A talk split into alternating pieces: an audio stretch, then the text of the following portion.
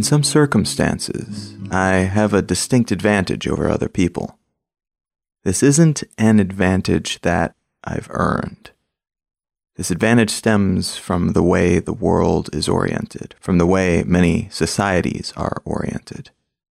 I'm a straight, white, middle class, cisgendered, English speaking male from the developed world who earns US dollars, carries a US passport, works in a creative, technology based field, who has higher education, who isn't super short or super tall physically, who's neurotypical and common bodied, and who isn't a member of any religious organization.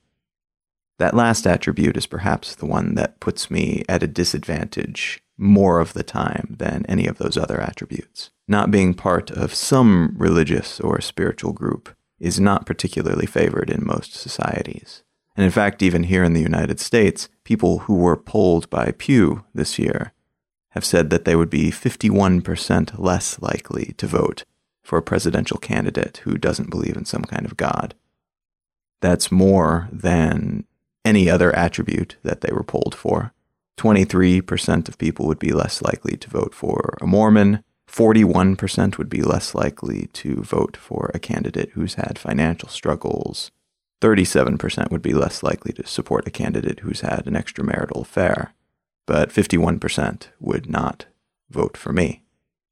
But all that being said, I still come out looking pretty good in terms of my other attributes because of the way the society in which I operate favors or tends to favor those attributes over other possible attributes that I might have. Most of them land me squarely in the not biased against or biased in favor of categories, if anything. I say this not because being aware of one's advantages inherently does anything to change the system, a system that is full of unequal playing fields and unearned advantages, but because being aware of bias, of one's own privilege, allows one to see the world more clearly. And that's what I want to talk about today. I want to talk about different sorts of privilege and how the awareness or lack of awareness of these advantages and disadvantages influence the conversations that we have about just about everything. You're listening to Let's Know Things. I'm Colin Wright.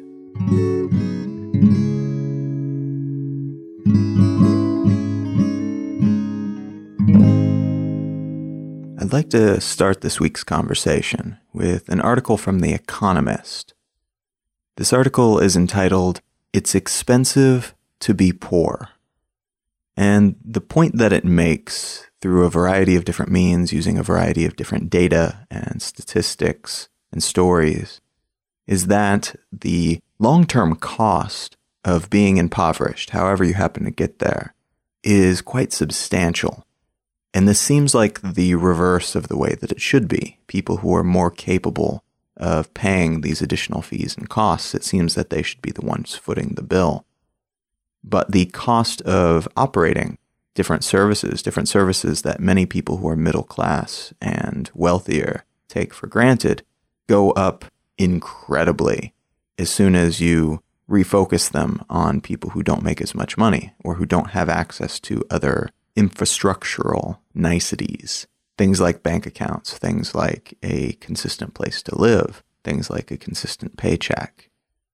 And so what you end up with is people who are being nickeled and dimed to death to the point that they're never quite able to gain traction. They're trying really, really hard to gain purchase and scramble along and trying to stand a little bit taller and get to a place where they can pull themselves out of poverty. But the additional costs that are tacked on to everything, everything from the way that they deal with their money, having to deal with expensive, crazy interests from payday lenders, or having to deal with the consequences of not having a standard bank account, a standard checking account, and therefore not having a credit card or a debit card, and being kind of excluded from a lot of what's happening on the internet and other modern aspects of the global marketplace. These things continue to add up and continue to hound them. And every time they start to move in a direction where they've got a little bit of money saved, they find themselves hit with a crazy fee of some sort. And this is on top of all of the other fees that exist in the world around them. There is another article that is a little bit more specific that was published in the Washington Post called Poor People Pay for Parking Even When They Can't Afford a Car. And the idea here is that housing is developed in such a way, sometimes because of certain legalities that are in place, and sometimes just because that's the way we've done it for a while, that the people who rent apartments, whether or not they use parking spots, part of their rent is going toward developing and maintaining those parking spots. So people who are trying to rent at a lower income bracket find themselves with these additional costs, paying for the things that other people in a higher bracket are enjoying, but not seeing the benefits of that. There are less direct costs of being impoverished as well. People who are better off, for instance, can invest in quality when they buy just about anything, and so they find themselves having to replace their items a lot less frequently. Whereas somebody who doesn't have much money and finds themselves suddenly in need of something will typically have to buy a crappier version of whatever that happens to be. And so then that becomes, rather than a long term asset that they've invested in, it becomes a burden pretty much immediately after they've purchased it. It's something that decreases in value almost immediately. They also can't afford, typically, to buy in bulk the way that people who have access to lump sums of money can do. So rather than buying 24 rolls of toilet paper at a time and getting each roll quite cheaply, they might buy one or two at a time, and each roll is relatively more expensive because they're being bought on a smaller scale. There are so many examples of this, so many examples of how people who have less money to begin with are kept in an economically insecure situation. Not because of anybody's maliciousness, but just because of the way things are set up because the deck is stacked against them in so many different ways. Just to operate then outside of that system, outside of that negatively stacked deck, is a type of privilege. You could certainly call it that. Because in so many different ways, by so many different metrics, the world is improving vastly all the time. In terms of convenience, in terms of safety, in terms of health, despite the fact that we read a great deal about how horrible everything is all the time, by every single metric, the world has improved dramatically in the last hundred years and, and simply continues to do so all the time. Unless we have another world war or something, chances are it will continue to go in that direction.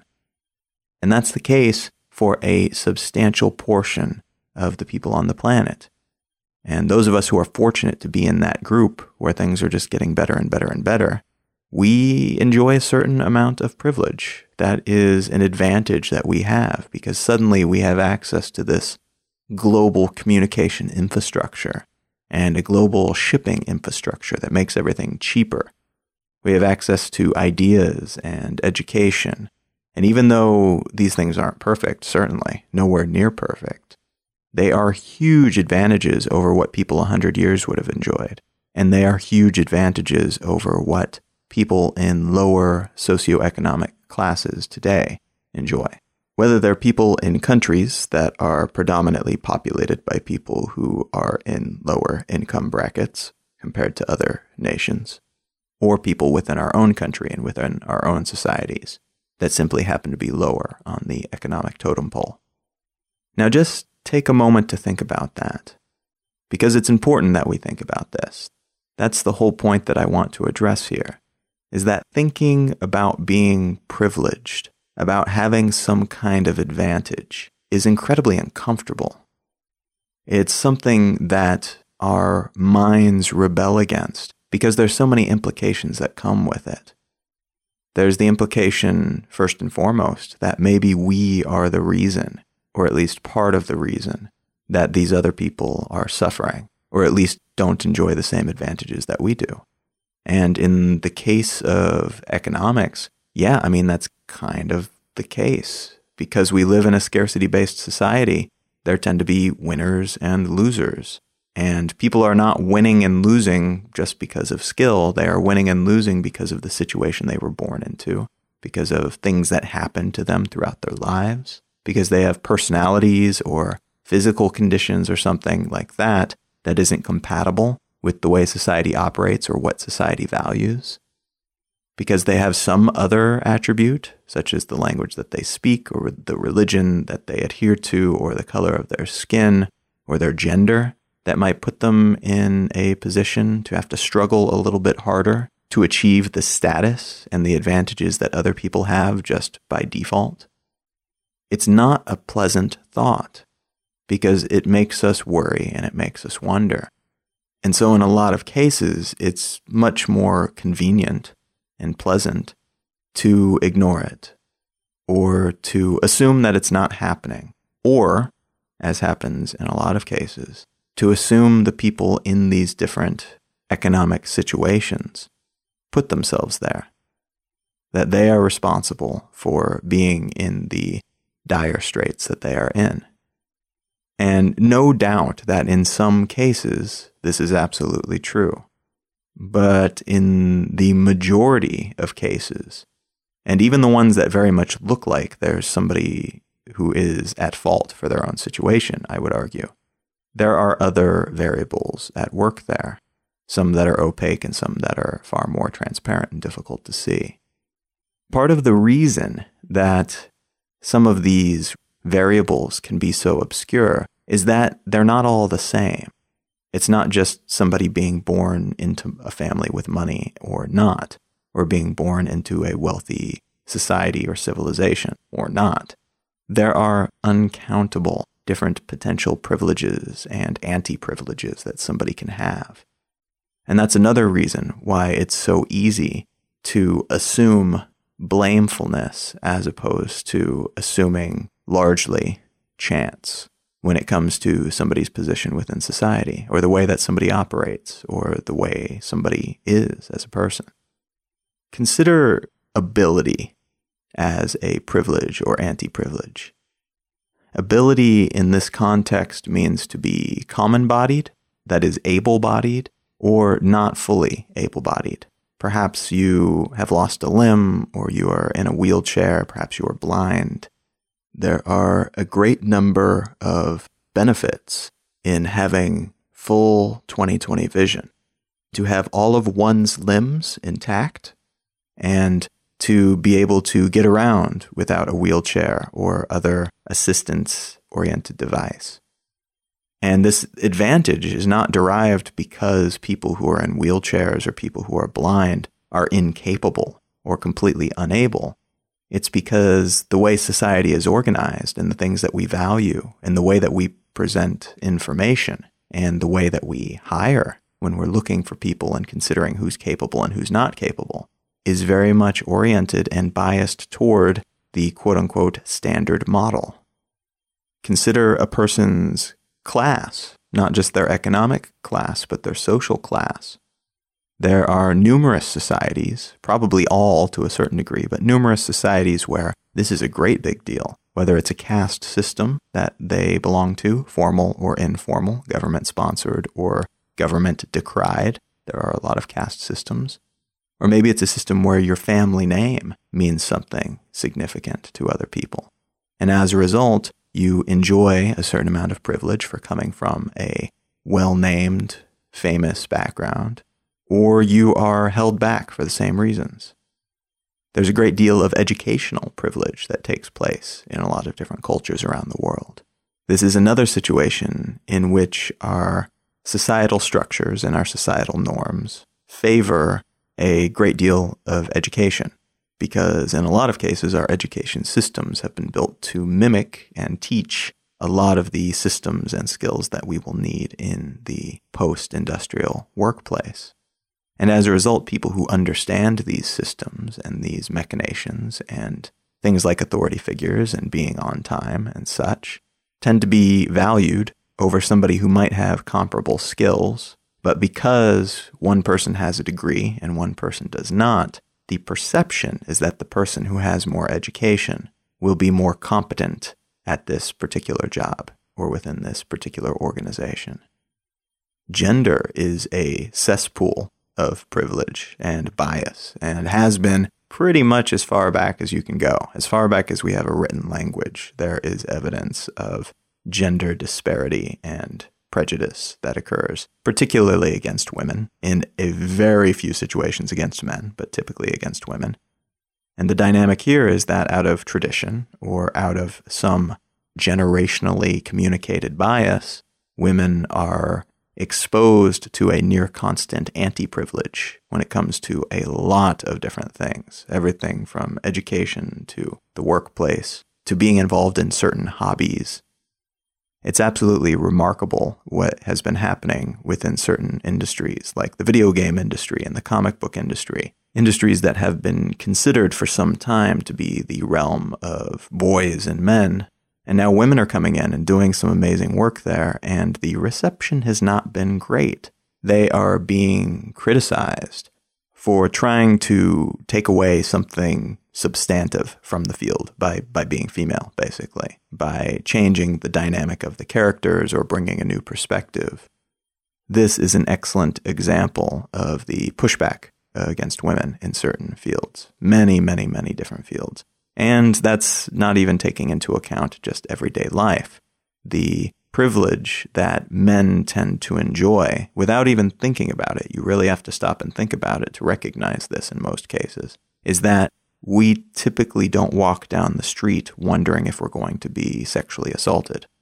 We typically don't wonder if a person that we're talking to is going to attack us or is going to get angry if they flirt with us and we turn them down there is an immense amount of privilege built into the way these social interactions occur and the way these businesses are structured and the way culture, which has been traditionally male dominated, is set up and the way that it's organized. And this is something, again, like all of these different examples of privilege, that it would be very, very difficult to notice if you've never experienced it yourself.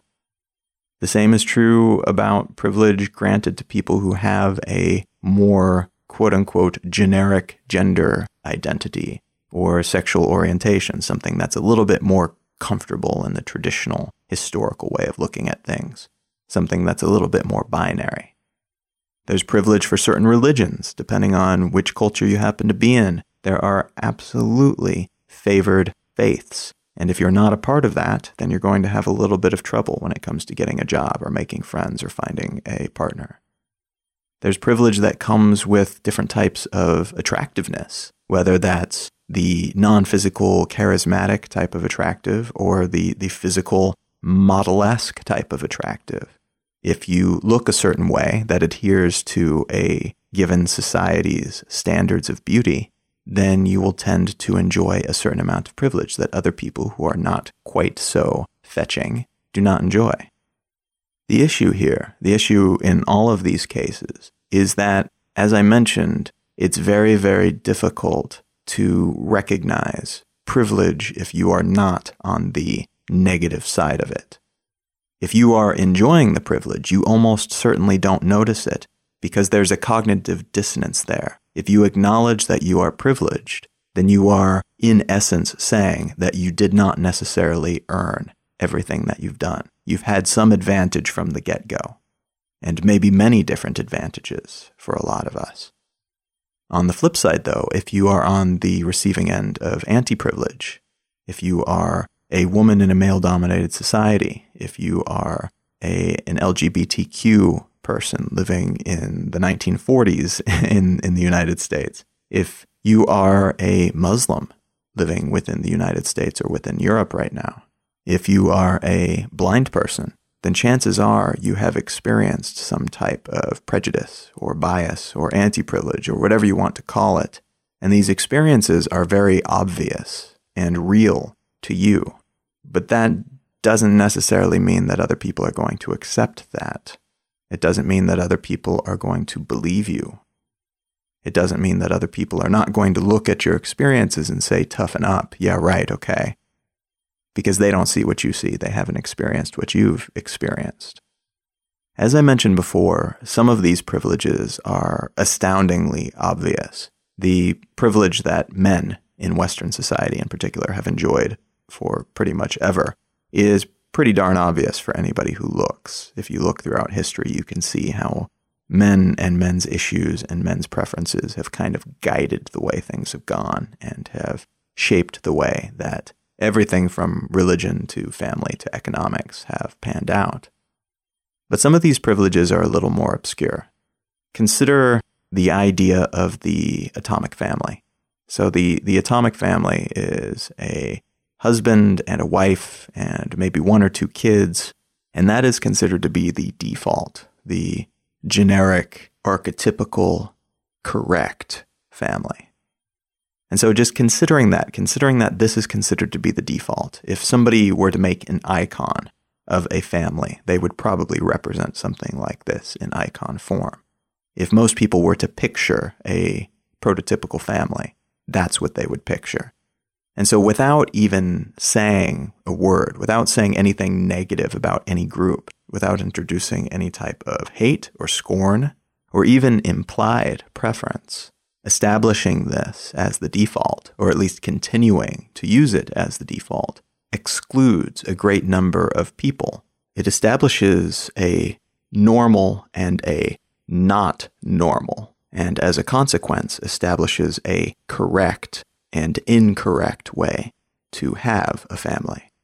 This is something that the LGBTQ community is going through right now, where they finally, here in the United States, have the ability to get legally married. And yet, almost everywhere you look, when you see representations of marriage, you still see this traditional model, because that archetype is still considered to be the norm. And as a result, it grants a certain privilege to anybody who falls within that normalcy. That same idea, that same concept of the atomic family and the correctness of it, how it is a stepping stone on the path of life, also excludes another group. It excludes people who are single. For a great deal of history, people who have been single, either partway into their adult life or throughout their entire life, whether by choice or otherwise, these people have been excluded as well because they do not fit within that mold of an atomic family. It does not fit the default. It falls outside of normal boundaries. When the bias is toward coupling, coupling with somebody of the opposite gender, and having children, then anybody who does not fit within that schema suffers from a at least a small degree of anti-privilege, whereas people who neatly fit within that schema have privilege because their life choices are supported by the zeitgeist. It's something that fits neatly within that storyline. And again, this is not something that atomic families are doing to anybody else. It's not like every husband and wife with kids is getting together and plotting against all the gays and all of the single people. It just happens to be the way that society is set up. So there are little advantages that they enjoy living inside that society, whereas these other people have little disadvantages. Sometimes very big disadvantages, but in a lot of cases they are very, very small. And these little disadvantages are something that I brought up on a past episode, an episode about freedom of speech as it relates to campuses. The term that's used for these is microaggressions. Microaggressions are insidious because even more than, I don't know, mega aggressions, I guess you could call them, they are invisible to people who are not experiencing them. And as a result, they become objects of conflict in some cases between these two groups. Because here you have on one side a group of people who are not fitting within that schema and suffering from anti privilege and really experiencing this, whether they know why or not, but they are experiencing something that is harmful to them in some way. And when they express it or when they acknowledge it in any way, what they typically get in response is that they should toughen up or just deal with it. Because the people on the other side who could be offering sympathy or at least acknowledging that this situation exists, therefore making the victims not feel like they're crazy in addition to being victims, instead are treating them as whiners because they can't see the problem. They think that these people are just whining about a problem that doesn't exist. Or trying to create conflict where no conflict exists. And this is a real bummer. It's really one of the major issues when it comes to discussing the concept of privilege, because simply by bringing it up, it implies guilt. It implies that somebody is to blame for this. When in reality, what we're really trying to do when we discuss privilege is to round out our perception of the world, to understand and see these different influences and forces that are swirling around us, usually not because anybody's trying to victimize anybody else, but just because it's there. And we're trying to do it in such a way that is not pointing a finger at anybody. But unfortunately, that's the way it tends to come across. One example that stands out to me that is very relevant to what's happening right now is that when we say something like white privilege, we tend to lump a great number of people into one group and then assume that that same privilege applies across the board. I mean, the term white privilege is it's a shorthand, but it is something that is incredibly broad for something that doesn't necessarily apply to all people who are white. You can, for example, have incredibly poor people who are white, and that economic anti privilege can wash away whatever racial privilege they might enjoy in certain circumstances. And it can seem very offensive to people who are in the group being called out for their privilege, because it really does feel in a lot of cases as if one group is calling you a victimizer, rather than simply establishing that something is happening. One recent hubbub around this topic stemmed from the Black Lives Matter hashtag. And this was a pushback, basically, against a great deal of violence that was and is occurring against the black community here in the United States, where people who are black are just being met with incredible violence and, in some cases, being killed for doing things that, if, if a white person did it, and white people frequently do do these things, they would be treated with relative kid gloves. There is a an image going around the internet right now of all of the white male mass shooters that have killed masses of people, sometimes dozens of people over the last handful of years. And they are all still alive. They were not shot because police officers exercised a great deal of caution and tried not to shoot them. Whereas some black people have been killed for standing in the wrong place at the wrong time and apparently looking threatening to somebody who had a gun, who happened to also have a badge. And so, in this context, what this hashtag was saying was listen, a lot of black people are being mistreated, suffering from the consequences of both mundane and severe prejudice, and in some cases, even being killed. It doesn't seem like society thinks that the lives of black people matter, but they do. But what outsiders who are not confronted with the prejudice, with the anti privilege that black people deal with day in and day out, hear is a message that itself is prejudiced against everyone who isn't black. What people who are not aware of that prejudice or who think it's an overreaction hear when they hear Black Lives Matter is Black Lives Matter, but we don't really care about the rest of you. We are focused on ourselves, so the rest of you can screw off. This is an excellent example of the type of conflict that can result from bringing up privilege, of trying to make different groups of people or society as a whole aware of the privilege that certain people enjoy. And these misunderstandings that lead to conflicts happen all the time. It's one of the major barriers that gets between where we are now and where we could be, trying to level the playing field a little bit. It turns the entire conversation around privilege into a bit of a minefield. Nobody wants to step into that minefield because you don't know when you'll accidentally step in the wrong place and either accidentally imply something about a group of people who are not victimizing you, but who are not acknowledging that you are being victimized. Or you could say something about a group that you don't realize is on the opposite side of this type of privilege and as a result come across as completely ignorant or perhaps somebody who thinks that they deserve it or who doesn't think that they should be able to get out from under it. those who are suffering from microaggressions, and in some case mega aggressions, can't fathom how those on the other side of things do not see their plight and the consequences of systematic bias and privilege. They cannot imagine how anybody could fail to see this because it's such an integral part of their everyday experience. Those on the other side of things are incentivized, both internally and externally, by their own cognitive dissonance and their own desire to maintain their worldview, and by society, which reinforces that desire, to not notice, to not acknowledge when somebody is at a disadvantage, because then that changes the way that you have to see not just them, but also yourself.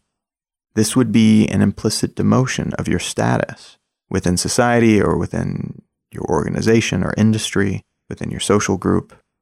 And it might even be perceived as you being a victimizer when you feel that you've done nothing wrong. And perhaps you haven't. Perhaps the only thing that you've done wrong is to exist within a society where these types of inequalities exist. It's true that those who are born into privilege have no more control over that than those who are not born into privilege. But for those who hold egalitarianism in high regard, that is, the idea that we're all equal and deserve equal opportunities and rights, it's important that we notice these inequalities and that we listen and that we take very seriously the sorts of stories and messages that we receive from people on the other side of this. Even if we don't see or understand or even particularly care immediately about these things because it doesn't apply to us or seems like it doesn't apply to us. This sort of awareness helps round out our view of the world and it helps us over time empathize with others' experience of it and even if something like Black Lives Matter doesn't matter to you, even if something like Black Lives Matter seems completely irrelevant to your life and the way that you live in the society in which you operate, it's important to recognize that to someone, it is very, very meaningful. It is perhaps the difference between life and death, either literally or philosophically. It is something that is that important to someone.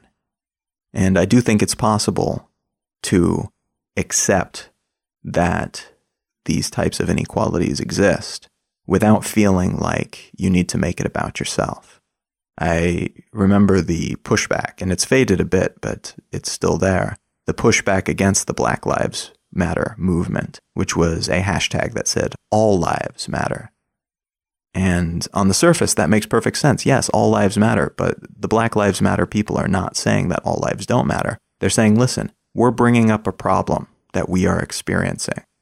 And the people who come back with all lives matter are saying, hey, we didn't do anything to you. And in doing so, are making somebody else's issues about them. It's as if somebody runs up to you on the street and they're covered in blood and they said, I was just attacked by a man. And you, being a man, push them aside and say, Well, I didn't do anything to you.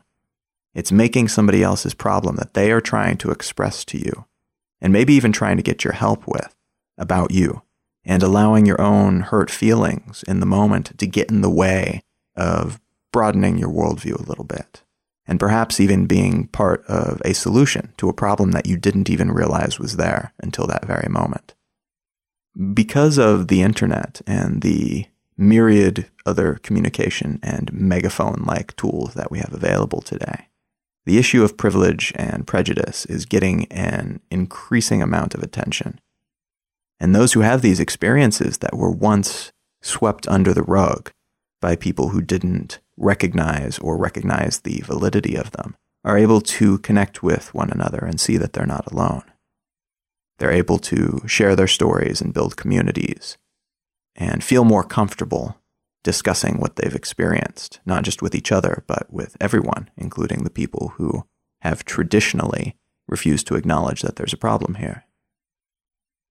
I think most of us can look out into the world and recognize an increasing disparity of some sort or another, whether it is religious or gender based or about sexual orientation or whether it's economic at least one of these things probably resonate because most of us are on the receiving end of the negative consequences of some type of privilege or another.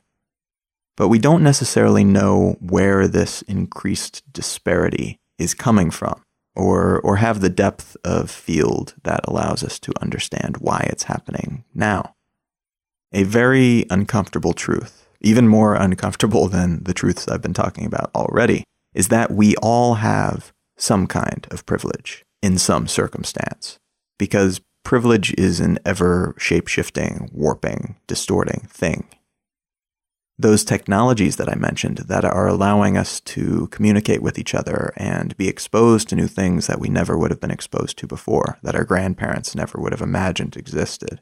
Those very same things that are enabling new conversations and allowing us to connect with other people, share our stories, and create communities are also exposing us to new realities, to new social structures to new ways of being and ways of thinking. And all of this novelty, all of these new ideas, these new concepts, these new organizational structures, these new types of relationships are making it all the more likely that each and every one of us will be involved in many different circumstances that were previously unencountered by us. And many of these circumstances will put us in a position of privilege, and many of them will put us at a significant disadvantage. So the same tools that allow us to organize and feel like we're not alone against bias also leads to the real or imagined decrease in privilege for some other group. Every time somebody is pushed up, somebody else is pushed down, or at least that's the way that it seems to operate. And that last point is important because privilege tends to be somewhat of a zero sum game. If one group of people have an advantage, that means everyone who does not have that advantage is inherently at a disadvantage just by the nature of things and the relativity between, you know, the cards that they're playing with in this particular game.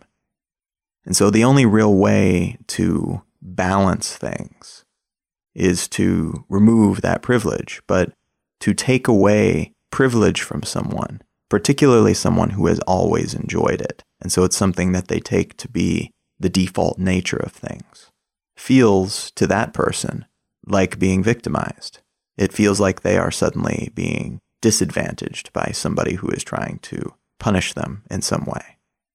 And so, in situations where, for example, white men have traditionally had a lot of advantages, a lot of privilege, when other groups, when women or when other races come into those situations and are given the same privileges that they enjoy, then some of their privilege feels like it's being taken away. And to their perception, from their standpoint, they didn't have privilege to begin with. They worked hard to get there. They deserved to be there. And so what it feels like from that standpoint is that this other group is coming in with privilege and stomping all over them, making them the victims. And it's because of this that I tend to think the best way and the most realistic way to balance out these types of situations is not to try to force an absolute equality, not trying to give everyone exactly the same type of privilege, because frankly, to do so would be nearly impossible because there's so many different influences and advantages and disadvantages that everybody has. That math would be so crazily complex that unless we have a drastic rebuilding of society from the bottom up, we're unlikely to be able to do that accurately. But also because I believe we can accomplish it in a different way and in a way that makes a lot more sense for who we are and the individuality that we all enjoy. Consider that if we all had access to the same fundamentals to things like healthcare and education and certain types of opportunity, that then our differences and our relative advantages and disadvantages would not be such a big deal because we'd be playing from, foundationally at least, a level playing field. And so creating some type of situation, I don't really know what that would look like, though it does seem to me that creating a balanced foundation for everybody would be a good step in the right direction. Creating some way that we can embrace and recognize and acknowledge each other's differences, but to do it in such a way where none of the anti privilege is so strong that it becomes a critical component to a person's character and experience day to day. And so that more of us enjoy a great number of advantages and maybe all of us experience enough advantages that they cease to seem like advantages and we're all just overall doing significantly better on every level. There are a lot of different ways to look at this, and my way of looking at it is not going to be every person's way of looking at it. Every single person has a different experience with this realm. Every single person has different anecdotes to add and different experiences that they've had directly different experiences that they've had a result of the minefields that this topic can sometimes be. And I understand that, and I encourage you to consider this and to think hard about it and maybe even converse about it and not necessarily take what I or anybody else is saying as gospel because it really is an unconcluded conversation. We have barely begun to have this conversation, so there's a lot that needs to be said. But I do think that it's something that it's important that we are all aware of on whatever level.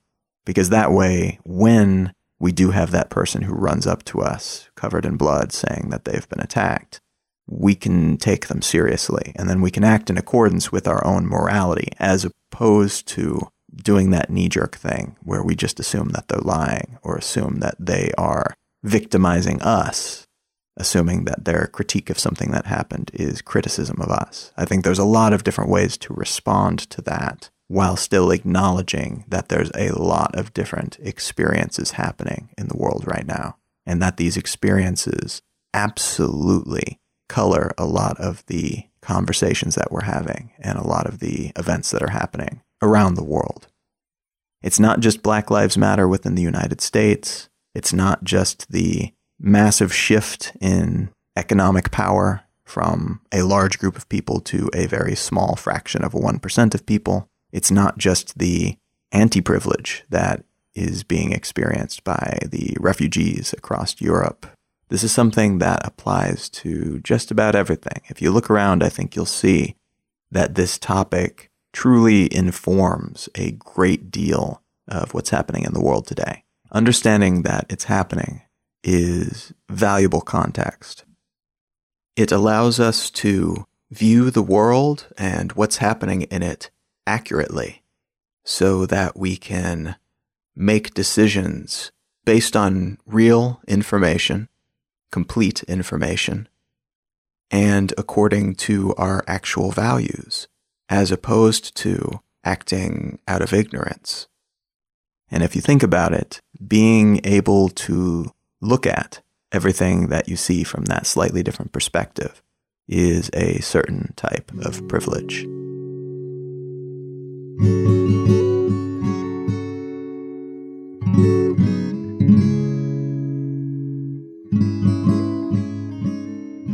Thank you so much for tuning in and listening. If you're not already subscribed to the show, you can do that at iTunes or Stitcher or wherever you get your podcasts. If you're enjoying the show, I would very much appreciate a review at those same places, whether it's iTunes or wherever. Those reviews, those stars, those written reviews, whatever you have the time to leave, are immensely valuable in reaching new people. And so I very much appreciate you taking the time if you enjoy the show. If you'd like to help support the show, there's a couple different ways to do that. You can leave a review, as I just mentioned. You can share the show with a friend who you think might enjoy it. And you can also contribute financially if you're feeling like doing so. If you go to letsknowthings.com, there's a couple different links there where you can contribute a dollar per episode or more if you like, but a dollar per episode would be amazing via PayPal or Venmo and a couple different options as well. You can also support the show and support my work overall by checking out my books and perhaps buying and reading one. You can find my entire collection of books that I've written at colin.io. And if you enjoy Let's Know Things, you might enjoy some of my other work. You might enjoy my blog, which can be found at exilelifestyle.com, or my YouTube show, which can be found at considerthis.io. There is a Let's Know Things Facebook page, so you can go check that out and say hello or leave a comment about this episode or post a link you think is interesting. And there's a Let's Know Things newsletter as well that is published every Monday. And in it, you will find a collection of links to interesting things that I found throughout the last week. Thanks again for tuning in. I'm Colin Wright, and I will talk to you again next week.